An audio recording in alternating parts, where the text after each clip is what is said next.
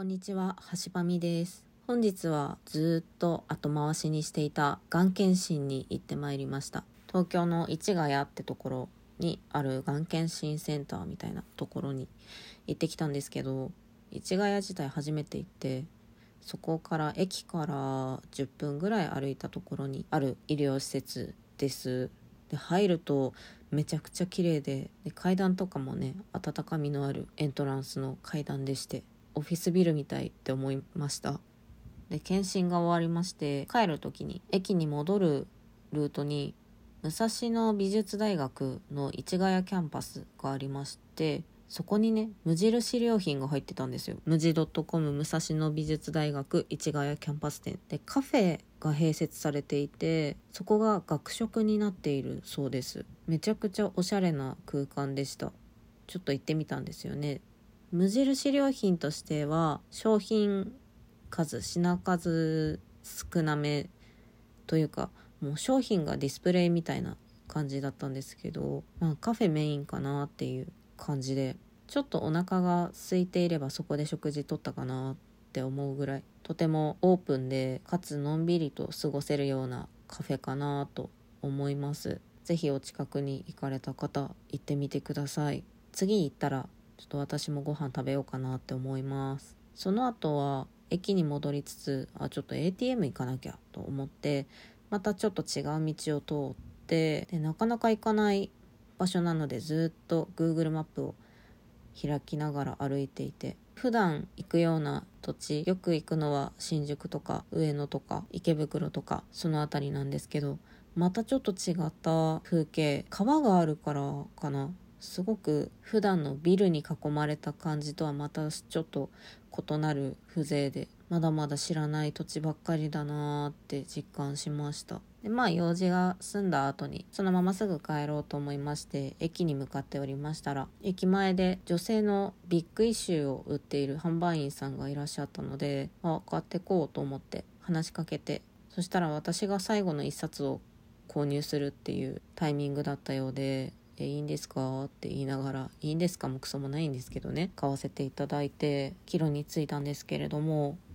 ビッグイシュー見つけたら買おうと思っていてで今日出会った販売員さんは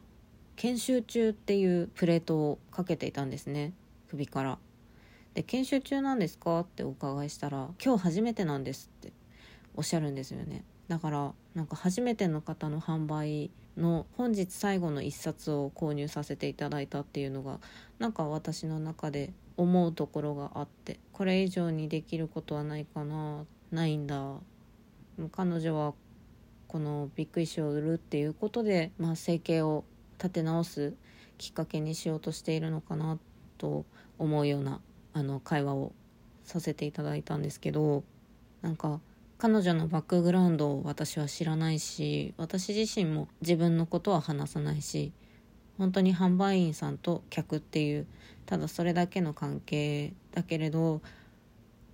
他のお店でその関係であることとはまたちょっと意味が違ってくる関係だなって考えて少し私自身ができることっていうのをまた考え直すきっかけというかねタイミングができたなと思います。だからもっともっとできることを増やすために